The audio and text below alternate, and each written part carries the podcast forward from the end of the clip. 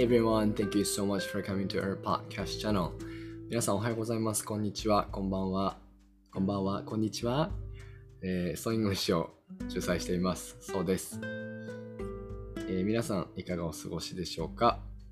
お気づきの方も多いんじゃないかなと思うんですが、えー、今日もキャロ先生と2人ではなく、え私の一人語りになりますので、えっ、と、まあ、前回10分ぐらいだったけど、ちょっと長く喋れるように頑張ろうと思うので、えー、少し皆さんお付き合いください。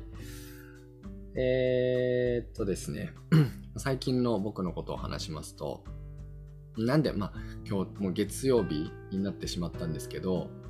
本当はちゃんと土曜日にあの公開する予定だったんですよ、このラジオ。で、なんですが、まあ、その、知ってる方は知ってる方も多いかなと僕のインスタとかつながってる方は僕のよくハッシュタグで、えー、をつけて写真を上げてるので見たことある方もいらっしゃるんじゃないかなと思うんですけど現在絶賛思い出キャンペーン中 でございましてで、まあ、それが7月から始まって、あのー、ようやく今8月末で思い出キャンペーンというのが終わるんですけれども、まあ、その思い出キャンペーン中はもう本当に忙しくですねもう朝から夜まで1日に予定を多い時は32が普通みたいな感じで、えー、本当にもう忙しくですねずっとやってきたんですよ。でえー、っとそうこんなご時世なのであんまり大きな声ではあの僕も言わないようにはしてるんですけれども先週の水曜日から北海道の洞爺湖というところにですね、あの、ワーケーションに行きまして、で、初めて北海道の、まあ、洞爺湖には行ったんですけれども、うん、本当にね、こう、すごい良かったです。すごい良かったっていうのも、ありふれた感想ですけど、あの、ホテルが、あの、本当に洞爺湖の目の前の大きなホテルに泊まったんですが、こう、お風呂とかもね、もう全部レイクビューのごい大きなあの感じのお風呂で、で、なんかインフィニティプールってあるじゃないですか、こう、なんていうのかな、そのレイクと湖とそのお風呂の境目が見えないような、ような感じのお風呂。のもうほんと大きいお風呂で、で、そこから見る洞爺湖を見ながら、まあ、温泉に浸かって、で、美味しいご飯食べて、で朝はなんかいくらかけ放題のやつを食べてみたいな、まあ、インスタ見てる方は多分ご存知だと思うんですけど。でまあレッスンを何個かしてでその間にちょっとだけ観光するみたいな感じでしたけどすごくいい時間を過ごせました。北海道は3回目だったんだけど今回洞爺湖も初めてでそう。であの僕はよくいつもあの行く時は、まあ、富良野とかあと美瑛とかに行って自然を感じたいなということでその辺に行くんですけどその辺りも結局最終日にちょっと行きたくなっちゃってその洞爺湖から富良野っていうと大体車で4時間ぐらいかかるんですけど もうそこもう飛行機の時間もあったのでめっちゃ飛ばしてもう本当になんかグランツーリスモっていうゲームがそそういうレベルでバーって飛ばしてでも一人だったので一人旅最後に一人旅をしようと思ってやってたのでもう車の中で爆音で音楽を流してカラオケ状態でめちゃめちゃ大声で歌いながら、えー、フラの洞爺湖の行き帰りするみたいなことをやってですね もう本当にストレス発散にもなったしでもなんか一人旅行だったから休めるかなと思ったんですけど結構3日ともずっと忙しくしてたので全然休まることもなくあっという間に帰ってきてしまったという感じで。で一人旅行時間持て余すかなと思ったんですけども全然そんなことなくてですね。もうなんならほんと3日ってすごい短くてもう帰ってくる最終日とか僕一人で車運転しながらもうなんかなんか涙がこみ上げるぐらいこう一人旅行がすごい楽しかったんですよね。で、まあ、あとは、その、なんでしょう。もう本当に旅行の、旅行も、いっぱい日本で思い出作りのためにしてきましたけど、もうその旅行も最後だなと思って、この旅行からもう帰ってきたら、もう本当あと行くだけだなっていうこととかもなんか、感じつつですね。寂しい思いをしながらまあ帰ってきたんですけど、もう本当に北海道良かった、いい出会いもやっぱり一人旅だとたくさんあるので、こんな時期でもやっぱりいい出会いはあったので、あ旅行やめられないなとか思ったあの北海道旅行でした。はい。で、そうそうそうね、なんでこの話をしたのかというと、あの、そう、その間にまあ、録音とかする予定だったんラジオを録音する予定、一人語りだったから、いつでもできるなと思ってたんですけど、ね、まあ、その今言ってた通り、やることがたくさんあって、まあ、例えば絵を描くことをちょっと僕は始めたので、あの、やっぱりね、あのー、人生はアートを取り入れないと豊かにならないと思って絵とか始めて、で、そのまあ絵を描いたりとか、いろいろこう、何でしょうね、その、思い出作りのためにいろんな最後のことをやっていたので、まあそういったことでちょっと時間がなくて、で、最後、金曜日の夜に、その、新千歳空港で、ちょっと時間ができるなと思って、そこで録音をね、してたんですよ。してたんだけど、結局なんか、なんか、This is the final call for なんか Tokyo Narita なんたなんたらみたいなこうアナウンスがすごいでかい音で、まあ、そりゃそうだろうと。考えりゃわかるだろうって言われたらそう、本当にその通りなんですけど、そう。そのアナウンスがね、もうでうるさすぎて、でかすぎてね、もう途中でこれダメだと思いまして、で、ダメで、で、帰ってきて土曜日も朝から夜まで、もう日曜日も朝から夜までっていう感じですね。で今日初めてま時間ができたということでございまして、えっ、ー、と、待っていただいた方、あの、本当にすいません、いらっしゃったらという感じですけれども、えーと、どんなに忙しくてもこのポッドキャストラジオと僕的にはできる限り続けていきたいなと思っていますので、えー、そんなにお楽しみに待っていていただけたら嬉しいです。で、えっ、と、最近そうですね、その、まあ、今日にもなるんですけど、今日8月の、まあ、30日で今日このラジオ公開しますけれども、本当もう日本で最後の授業をさっき終えました。えー、そう。もうね、なんか気づけばあっという間と言いますか、あっという間にもう最後の授業になってしまって、えー、8月中は、そんなので日本で最後の授業、まあ、僕はもうベルギーに行っても、この英語のレッスンっていうのは続ける予定ではあるんですけれども、やっぱり、あの、最初は対面でやっていた授業なので、対面でやってたところから、あの、ずっとやっていただいていた生徒さんもたくさんいてでそういった方たちとあ日本で最後の授業なんだみたいなのをこう実感する機会っていうのが結構ありましてですね。で なんかその授業であの生徒さんがなんか本当なんか泣きながらなんか本当に今までありがとうございましたって終わるわけじゃないけどそういうことをなんか言ってくださる生徒さんとかがいてでそれも一人とかじゃなくてそういう風に言っていただけて、うん、なんかとてもややっぱやっていてよかったなって思う時間という時間とか機会がとても最近は多くてあのうん。なんかもっともっと自分自身も成長して皆さんに還元できたらいいなと思う。本当にそういうふうに思うことがたくさんありました。でえっ、ー、と、そう。で、今日もうこれで最後の授業が終わったので、あとはもうベルギーに行く準備のみというところなんですけれども、まあね、結構皆さんには言ってますけど、その、全然準備が進まないんですよ。それなぜかというと、僕もその、進んでないともう心配すぎてこう胃が痛くなっちゃったりとかするのが嫌だから、早め早めに動いてはいたんですけど、もうなんせいかんせん向こうからの返事が全然来ない。もうそれはですね、不動産もそうだし、学校もそうだし、ビザの大使館とかもそうだしって感じで、もう全部、大事なところ全部返事来ないみたいな感じなんですよ。で、そう、だからまあどれもまだ取れてなくて、で、大使館に行くのが、まあ、あさっての9月1日で、そこで、そのビザ面接をして、多分早くて1週間後ぐらいに降りるので、ビザが降りてないと僕は行けないので、まずはそれが一つ目の関門ですよね。はい。で、なんかどんなにいいお家とか見つけても不動産屋さんと全然連絡が取れないことが多くてで僕もしびれを切らして電話とかするんですけどでそうするともうなんかねもう埋まっちゃってますよとかあとは僕が実際にベルギーにいないと契約ができませんよみたいなこととか結構言われちゃうのでああもうって思いながらもあのー、やってますけど。だからまああんまりなんかベルギーなんでしょうね。多分そういう感じなんだろうなと僕はもう思ってそのベルギーという国はあの すぐ返事が来たりとかねするんじゃなくてやっぱりこう、そういう感じなんだろうなと思ってます。で、もういちいちそういうことになんかイライラとかしてんのってもうナンセンスだし、あの、僕は自分が選んでそういうとこに行くから、やっぱり日本にいて、とてもなんか甘生ぬるい環境にこうすごく自分も慣れてるんだなと。いろんなところ見てきたけれども、いろんな国とか見てきて、いろんな文化見てきたつもりだったけど、やっぱり日本スタンダードになっちゃってるんだなとすごく思うので、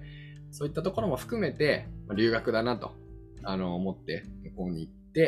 まあ、何があっても受け止めようという覚悟でいきたいと思います。まずはでも行けるようにはしたいなと思いますけれどもね。はい。と思っております。一応、え、出発予定日は9月の11日なので、もう今から数えてあと13日ぐらい、2週間ないぐらいですけれども、その間にしっかりもうこの、この僕が今こう撮ってる部屋とかも全部もう、全部開けてですね、どんだけ時間がかかるんだろうという感じがしますけど、えー、幸いにも9月はあんまり予定がほとんど入っていないので、えー、それに時間を全部費やしたいと思います。で、悔いなくいけたらいいなと。全クリしていけたらいいなと思います。もう8月、4月は完全に全クリしたからな、と思っています。では本題です。本題は、えー、っとですね、そう、だから皆さんとね、その授業とかをしていて、まあ本当に僕ももうもらうものをいただい、たくさんもらったなと、たくさんいただいたなと思っていたので、うんと、お返しというか、少しでも皆さんのためになるような僕の経験とかお話をできたらいいなと思って今日選びました。で、えー、テーマは、総先生的、能動的な授業の受け方。えー、ということでございます。能動的な授業の受け方 というテーマですね。なんでこのテーマにしたかというと、あの、僕はいつもレッスンの中で、あの、能動的にレッスン受けてくださいねっていう話をよくしています。で受け身になってると、得られるものも半減してしまいますからねっていう話をよくしています。ので、えー、っとですね、能動的に、まあ、自分からこう掴み取っていってくださいねってそういう姿勢でいつも受けてくださいねって僕がずっと喋るんじゃなくて自分でいっぱい喋るようにしてくださいねみたいな話をしているんですが実際の能動的にレッスンを受けるってどういう風にしたらいいのか具体的にはどういうことが必要なのかって人それぞれ違う考え方が違うと思うし、わかんない人も多いと思うので、僕的な能動的な授業の受け方っていうのを皆さんとシェアできたらなと思います。で、それを考えた時に一番考えたのが、あの、僕も生徒として、えー、今、そのピアノのレッスン、ジャズピアノのレッスンを、えっ、ー、と、えっ、ー、と、今年、だから3年が終わった、2年が終わったのかな ?2 年通ったんですね。で、その、まあ、30歳になった時にちょっと新しいことやりたいなっていうことでジャズピアノを習い始めたんですけど、その時の僕がそのレッスンを受けている時に、よく先生から、先生も、まあ、すごい素晴らしい方で、あの、今でもその現場でというか、コンサートとかもやってらっしゃるし、あの、プロのシンガーとかのバックでこう弾いてる方なんですよ。で弾いてるそんな素晴らしい方がこうレッスンを特別にこう持ってくれてる僕のレッスンを受け持ってくれてるんですけどその先生いろんな方を見ていらっしゃったと思うんだけどその先生になんか本間くんはもうすごいと。すごいって何がすごいかっていうともうその貪欲さでこうもう本当に僕が思うこういう子は伸びるよなっていう子はだから本間くんみたいな子だっていうことを言われたことがあってもうおこがましいんですけどそう。で、え、どういうことですかって言ったら、なんかそういう本間くんみたいに、その貪欲に、こう、もう、その1秒1秒にかけてる人、このレッスンを1秒も無駄にしないぞ、みたいな、いうふうに思ってる姿勢の人は絶対伸びるなって僕は思うんですよね、みたいな話をしていただいたことがあって、で、あ、そうなんだと。だからみな、皆さん他の方はそういう受け方をしてないんだなって、つまりまあそういうことじゃないですか。なので、ちょっと僕がどういうずうずうしい授業の受け方をしていたかっていうのを、ここでシェアできたらと思います。イエーイということですね。で、えっ、ー、と、3つポイントを準備してきました。もう先言っちゃいますね。1つ目は、やりたいことを自分なりに準備する。はい。2つ目が、質問を用意していく。で、3つ目が、目標を決めるという、この3つです。まあ、よく言われる当たり前のことっていう言われればもうほんとそうなんですけど、じゃあどんな風にそれをやっていたかっていうと、まず一つ目の、やりたいことを自分なりに準備するっていうやつなんですけど、えっと、一番最初にまず皆さんに言っておきたいのが、その、なんていうかな、自分よがりのレッスンにしたくないって僕はずっと思ってたし、なんかその、生徒、受ける生徒は全体が見えてなくて何をしたらいいかがわかんないからその先生というかプロのところに行ってるわけじゃないですか。だから基本的にはその先生が言うことを僕はあの全部素直に受け止めて全部やろうというスタンスで行きたいと思っているんです。で、だからその先生との信頼関係でえー、の上でやっていくのが絶対大事で、でも自分はもう100%先生のことを信じて、先生が僕のためを思って僕はこれをやったらいいっていうのを思ったことは全部やろうと思っているし、え、っていう感じなんですけど、でもそれだけだとやっぱ受け身になってしまう。で、先生も僕は何を考えてるのかわかんないと、先生も、えっ、ー、と、レッスンとかを組み立てづらいっていうのは、僕が先生として、先生の経験としてそれはわかるので、だから自分がやっぱり言う、あの、やりたいこともやっぱ言うようにしてたんです。だから、そのベストな形っていうのはやっぱり、そのお互いが信頼をし合って、先生と生徒が信頼をし合って、で、一緒に信頼関係を持って授業を、ベストの授業を作り上げていくっていうイメージが一番いいと思うんですよね。なので、えっ、ー、と、僕は、えっ、ー、とですね、その日のやりたいことを全部こう、もう箇条書きにして、それを最初 LINE で授業の前に先生にバッて全部送るんですよ。で、えっ、ー、と、で、最後に、その先生がその考えていらっしゃるそのレッスンプランがあると思うので、あの、それと、なんていうんでしょう、まあ、具合を見ながらといいますか、バランスを見ながら、あの、こういったことが僕的にはこういうことをやりたいので、あの、でき、なんか、そう、できるやつがあったら嬉しいですみたいな感じで、あの、やる、言うって感じですね。っていうのをやってました。で、それは毎回やってましたね。毎回の授業、まあ、僕は2時間ぶっ続けの授業だったんですけど、それをあの必ずやって、で、LINE で例えばまあ送っていく時間がなかったとしても、そのレッスンが始まった一番最初に、あ、じゃあ今日はやりたいこと言いますねっていうふうに先にこうお伝えして、で、先生がその、それを踏まえた結果、そのレッスンプランというか、その流れを考えてくださるみたいな感じでした。ですね。そう。で、僕はなやりたいことって何だったかっていうと、あの、昔から音楽はずっとやっていたというか、その、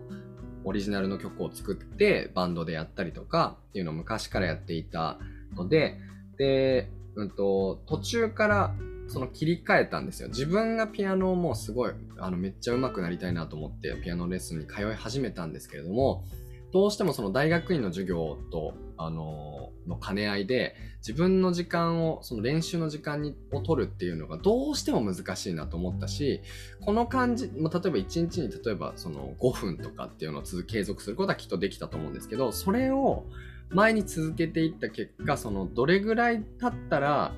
僕が求めているピアノのめっちゃ弾ける人になるかって言ったら、もう多分膨大な時間が必要だったし、日本にいるこの何年っていう中では、それは叶えられないなっていうことがなんとなく分かったんです。最初の1年目ぐらいの時に。で、1年経った時に、先生に相談をして、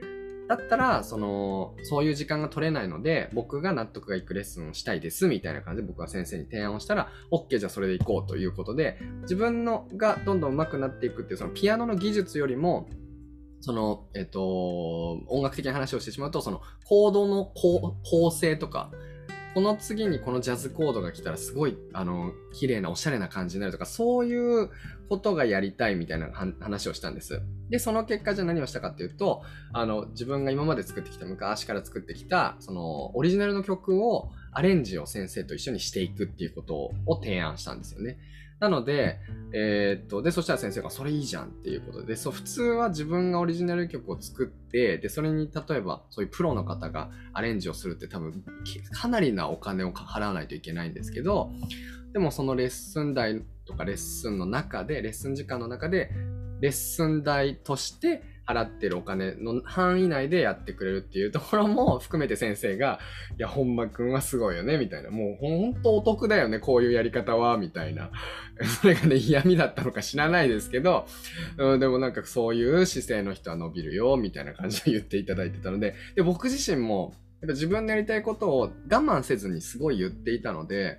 うんと、本当にあのー、後悔がないっていうか、もう大大大満足。毎回毎回大満足で、しかも毎回その時間がの伸びないですけど、その時間内に終わらないぐらいのその曲をちゃんと持っていくから、もう持て余す時間とか全くないんですよ。だからもう1秒1秒、はい次、はい次、はい次、はい次、はいじゃあこれこうです。あ、それちょっと違います。その、その音がちょっと違うんですよね、とかいうことをやりながら、なんか作り上げていく時間。で、それは僕にはその技術はないから、目の前で先生がプロの人が弾いてくれて、で、それに毎回、だってプロの人が目の前で弾いてるのを、もう目の前の特等席でコンサート見てるような感じじゃないですか、それって。で、しかもそれが自分のオリジナルの曲で作り上げていくみたいな、もうね、ほんと感動してて、それが、あのー、一つの、その日々の楽しみっていうか、幸せだったことでは、もあったんですよね。はい。なので、えっ、ー、と、僕はもうその時間で持て余すことがないようにやりたいことを全部もうピックアップして、えー、先生と先に共有をして、で、先生がやりたいことを、あのー、先生が僕のためになると思ってやりたいこととかを、あのー、邪魔しないようにコミュニケーションをしっかり取るということを意識してやっていたのが一つ目です。で、二つ目が質問を用意していくっていうやつですけど、質問用意して、まあ同じですよね。これも、えっ、と、今日は 質問を質問の Q&A をしたいので、えっ、と、その説明の時間をくださいみたいなことを先に言っておいて、で、質問内容とかも先に言っておいた方が先生も準備がしやすいと思うので、えー、それをやって、まあそれもだコードこの、このコードの次にこのコードが来た時とかにすごい痺れるんですけど、なんかなんで痺れるんでしょうかとか、その共通点はあるんでしょうかとか、そういうなんか話を漠然とした話とかもこう投げかけるようにしてですね、で、コミュニケーションを取るみたいなことをして、えー、で、レッスン内でそれを教えてもらうっていう感じでしていましたね。で、まあそうですね、あとは、うん、そのピアノのレッスンもなんですけど、要はその先生の、この先生の日々のフォローって、そのレッスン料金には入ってないと思っていて、でそれは多分そのレッスンごとに違うと思うんです。レッスンっていうかその教室ごとにポリシーは違ってて、あ、これは多分日々のフォローとかも入ってる値段だなとか、いろいろあると思うんですけど、それ、そのピアノレッスンはまあ、高くなかったというか、まあ、普通ぐらいだったんですけど、うんとだったし、まあ、先生も明確にあのレッスン外でいろいろやることはできないですみたいな感じでまおっしゃってたので、それをやっぱりその生徒が理解するっていうのは僕は結構大事だなと思っていて、なので、まあ、レッスン内でもだけど、その、じゃあそれ以外の時間で何も音沙汰がないと、うんと、レッスンでも急にぶっつけ本番で、先生は何をやったらいいか分かってないっていうか、そのね、先生は先生でこういうやりたいことがあって、僕は僕でこういうやりたいことがあってっていうのを、そのレッスン内の時間の中ですり合わせるってなかなか難しいし、準備とかも必要だと思うので、だからそれのためのレッスンの時間の中を有意義に過ごすための連絡っていうのは僕は必要だと思っているので、だから最低限そういう連絡はしていましたけど、例えばここってどういう風に弾いたらいいですかとか、ここのコードってどういう仕組みですかとか、そういうことに関する質問は僕はしてなかったですね。まあでも多分先生的には全然してくれていいよみたいな感じで言ってたような気はするんですけど、まあそれはちょっとまあ遠慮してっていうとこもあったかな、ような、というような気はしますけど、その辺のバランスっていうか、なんていうかな、うん。まあ、僕がやってたことなので、あのー、なんか偉そうに言うものではないかもしれないけど、そういう、そういう、なんていうんですか？だからお互いに信頼し合って、お互いに、あのー、俺はお金払ってるんだから、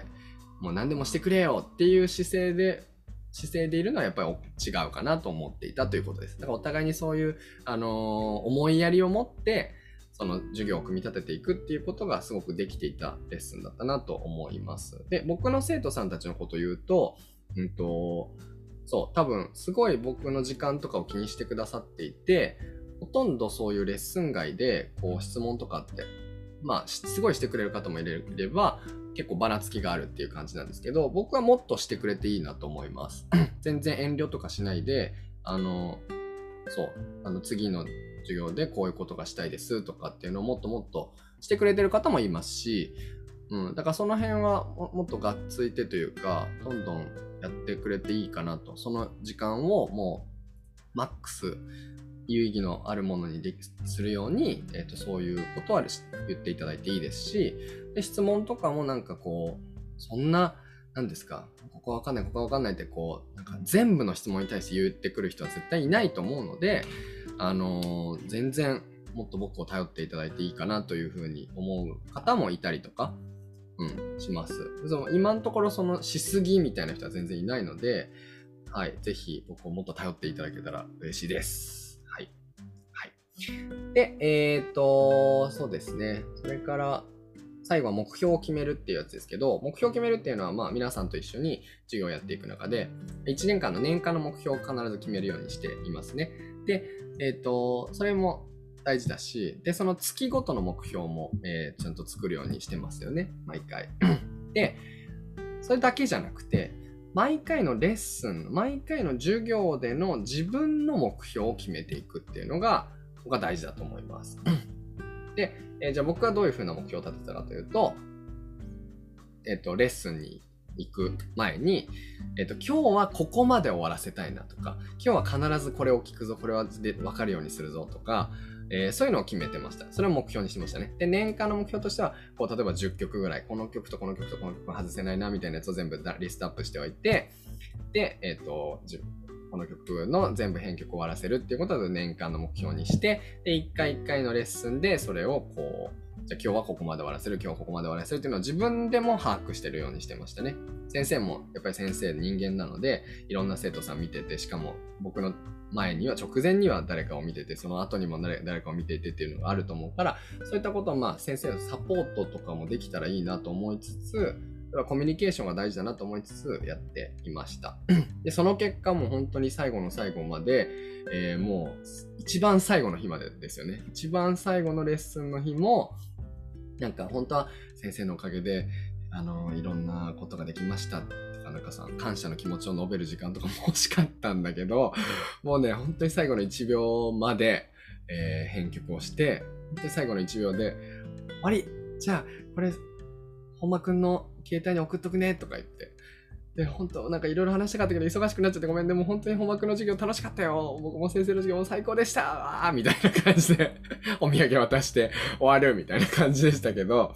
うん。でもなんか、そう、本当はね、もうちょっとお話しする時間とか欲しかったけども、でも、悔いなく最後まで全クリできた授業、あ授業っていうかレッスンだったなと思いますね。本当に。うん。だから、なんていうのかな。うん。なんか、うん、なんでしょうね。まあ、せっかくその時間を自分でこうやろうと思って受けてる時間なので、やっぱり1秒もその無駄にしたくないっていうこの姿勢とか、前向きな姿勢ってやっぱすごく大事だと思いますし、あのうん。もちろんそのずうずうしく厚かましくなるとか、なんか偉そうにするとかはちょっと違うとは思うんですけど、でも、なんかそれってやっぱりコミュニケーションを取りながら、先生がどういう人かっていうのを見ながら、これってちょっとやりすぎですかねとか、もうそういうのも僕も言ってましたけど、ちょっとやりすぎですかねとか言って、涼しくやりすぎですかねとか相談したりとかしつつ、でもやっぱりやりたいことはもうどんどんやっていくっていう感じで僕は全然いいと思うし、僕自身こういう性格なので、あの皆さんが、あのーからいっぱい来ても、それはもう嬉しいです。もう本当に嬉しいし、で、生徒さんによっては、その、間が空いちゃう方とかもやっぱりいるじゃないですか。で、特にあの申し訳ないんですけど、あの、9月はちょっと準備で、あの、忙しくてというか、渡航もあるので読めないので、レッスンを予定することができなくて、ちょっと1ヶ月ぐらい空いちゃう。皆さんとの授業が空いちゃって、次はベルギーから10月でっていう感じで今言ってると思うんですけど、その間 の進捗とかもやっぱり僕もすごく心配だし、なので、やってくれてると思うんですけど、そういうのも、あのーいっぱい相談をね、していいただけたら、僕も進捗が分かってすごく嬉しいし、あの皆さんのためにもなると思うので、そう。時間が空いてから、こう、レッスンに来て、あ、やってま、やってなかったって言ってからのスタートだと、ちょっともったいないなっていう感じもするので、はい。もちろんそのために、こう、軌道修正をいっぱいするために、授業は僕は多く取った方がもちろんいいと思うんですけど、でもなかなかそれができないという方とかもいると思うので、うん、そういった方は、まあ、ぜひあの連絡という手段を活用していただいてで僕もその、まあ、すぐ返せる返せないことも多いと思うんですけど、はいあのー一緒に信頼関係を作りながら一緒にベストなレッスンを作り上げていくっていうのが、えー皆さんともできたらとても嬉しいなと思っています。でもそういう関係というかもう本当にねいいレッスンあの、を皆さんと、今英語のレッスンの話ですけど、皆さんと、皆さんたちが本当に素晴らしい生徒さんたちばかりなので、本当にいい時間を過ごせていると思うし、とても有意義な時間になったなっていつも思わせていただいているのは本当に皆さんのおかげだと思っているので、あの、まあ、今日の話が少しでもためになって、あ、じゃあちょっとこうしてみようというふうに思うことがあれば、えー、とても嬉しいと思うので、こんな話をさせていただきました。創先生的、能動的な授業の受け方でした。ありがとうございました。ということです。さあ、たくさん話してしまいました。こんなに話す予定ではなかった。でも、よかったら。前回よりは話せたかなっていう感じです。もういいかな終わりにしょう。Thank you so much for listening to our podcast, everyone. Uh, see you next time. Have a beautiful day. Bye.